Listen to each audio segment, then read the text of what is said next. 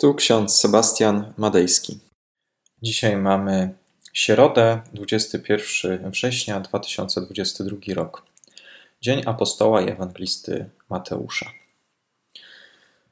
Znajdujemy w księdze proroka Izajasza takie słowa: grajcie Panu, bo wielkich dzieł dokonał, niech to będzie wiadome na całej ziemi. Księga Izajasza, dwunasty rozdział, piąty werset. Oraz Dzieje Apostolskie, czternasty rozdział, dwudziesty siódmy werset. Gdy Paweł i Barnaba tam przybyli i zgromadzili zbór, opowiedzieli, jak wielkich rzeczy dokonał Bóg z nimi, jak poganom drzwi wiary otworzył. Drodzy, dzisiaj wypada dzień ewangelisty Mateusza. Kim on był, jakie świadectwo zostawił po sobie i jak ewangelista Mateusz przedstawia Chrystusa. Przede wszystkim Mateusz to jest imię jedno z wielu, ale nie jedyne tego człowieka. Nazywany jest też celnikiem lub lewim. W Ewangelii Marka znajdujemy o nim wzmiankę. A Jezus przechodząc ujrzał Lewiego, syna Alfeusza, siedzącego w komorze celnej i rzekł do niego: pójdź za mną. On wstał i poszedł za nim. Taka krótka wzmianka pokazująca historię powołania Mateusza, Lewiego, celnika. Celnik to nazwa zawodu, wzięta od słowa cło. Można powiedzieć, że Mateusz pierwotnie był poborcą podatkowym. Siedział w komórce, w której handlarze, kupcy, a także zwykli rzemieślnicy zobligowani byli do opłaty podatku dla Rzymian. Rzymianie rekrutowali spośród lokalnej ludności osoby, które potrafiły liczyć, pisać i zmuszały te osoby do tej niewdzięcznej pracy, pobierania podatków. Jak się można domyślać, lokalna ludność nienawidziła podatków i nienawidziła okupantów, czyli Rzymian. Złość była kanalizowana na kolaborantach, na ludziach, którzy współpracowali z Rzymianami lub którzy byli do tego zmuszeni przez swoją sytuację finansową. Można się tylko domyślać, jak Mateusz, zwany Lewim, był postrzegany wśród apostołów, jakie relacje między nimi panowały. Widać, że nie jest jakimś bardzo bliskim uczniem Jezusa, nie należy do grona tych trzech uczniów Jezusa, których Jezus zabierał do ważnych miejsc. Mateusz jest po prostu jednym z apostołów, a jednak to on świetnie przekazuje narrację o życiu Chrystusa. Teologicznie Ewangelia Mateusza jest bardzo osadzona w Starym Testamencie. Jezus jest kimś ważniejszym od Mojżesza, ważniejszym od proroków, a nawet od samych królów. Jezus finalizuje swoim życiem i dziełem pewien etap w historii zbawienia, zarazem otwiera poprzez swoje zmartwychwstanie nowe przymierze. Ojcowie Kościoła twierdzili, że Ewangelia Mateusza była napisana najpierw po hebrajsku, potem przetłumaczono ją na język grecki. Natomiast Erasmus z Rotterdamu twierdził, że Ewangelia Mateusza została napisana po grecku już na początku. W Ewangelii tej znajdują się słowa i zwyczaje, które mógł zrozumieć tylko ktoś mieszkający w Palestynie. Inni ewangeliści zazwyczaj wyjaśniają swoim słuchaczom pewne kwestie, które dla adresatów Ewangelii Mateusza są jasne, klarowne. Wiele jest cytatów z proroków. Dla Mateusza są one świadectwem, że Jezus z Nazaretu jest Mesjaszem. Tam w Ewangelii znajduje się pięć wielkich mów Jezusa. Pierwsze kazanie na górze, potem mowa misyjna, trzecia mowa to nauczanie w przypowieściach, czwarta mowa to mowa tak zwana eklezjologiczna i piąta mowa eschatologiczna. Są to pięć wielkich mów Jezusa. Chrystus w Ewangelii Mateusza to świetny mówca. Jego czyny są zbieżne z jego słowami. Mateusz łagodzi obraz uczniów Jezusa. U Marka oni są wiecznie nierozgarnięci, nie rozumieją.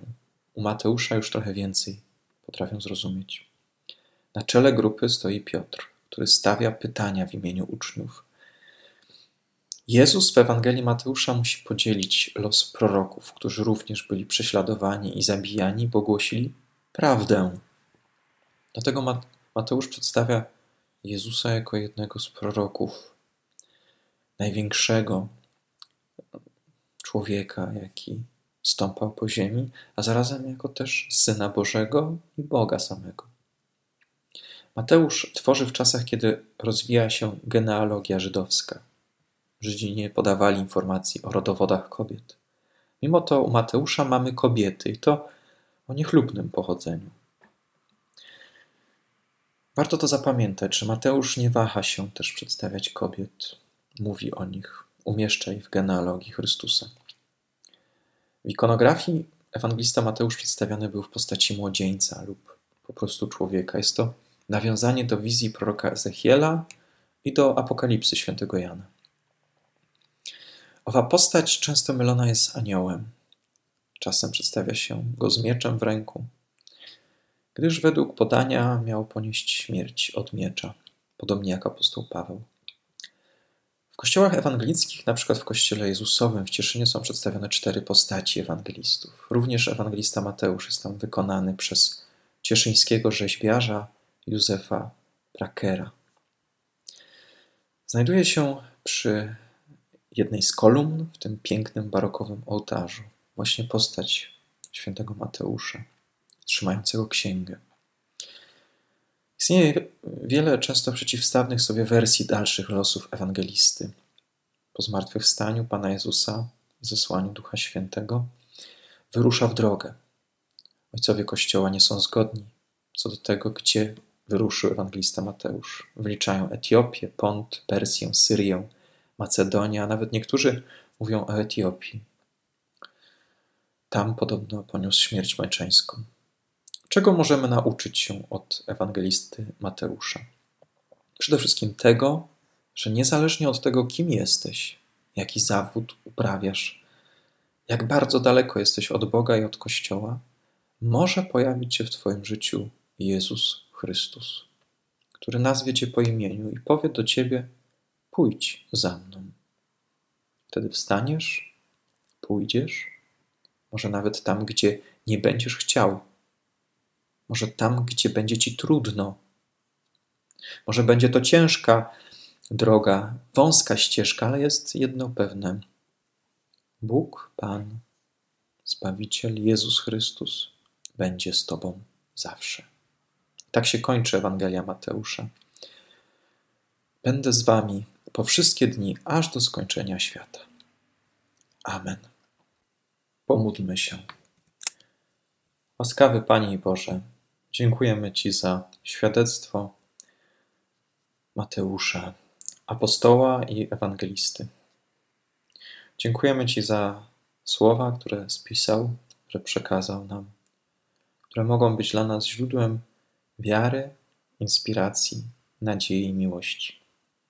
Pobłogosław, Panie, nas, abyśmy wyczulili nasze zmysły, nasze serce, nasze dusze na Twoje słowo. Wtedy, kiedy Ty nas wzywasz do siebie i powołujesz, abyśmy byli gotowi stanąć przed Tobą i iść za Tobą tam, dokąd nam wskażesz. Amen. Pokój Boży, który przewyższa wszelki rozum, niechaj strzeże serc naszych i myśli naszych w Panu naszym Jezusie Chrystusie ku żywotowi wiecznemu. Amen.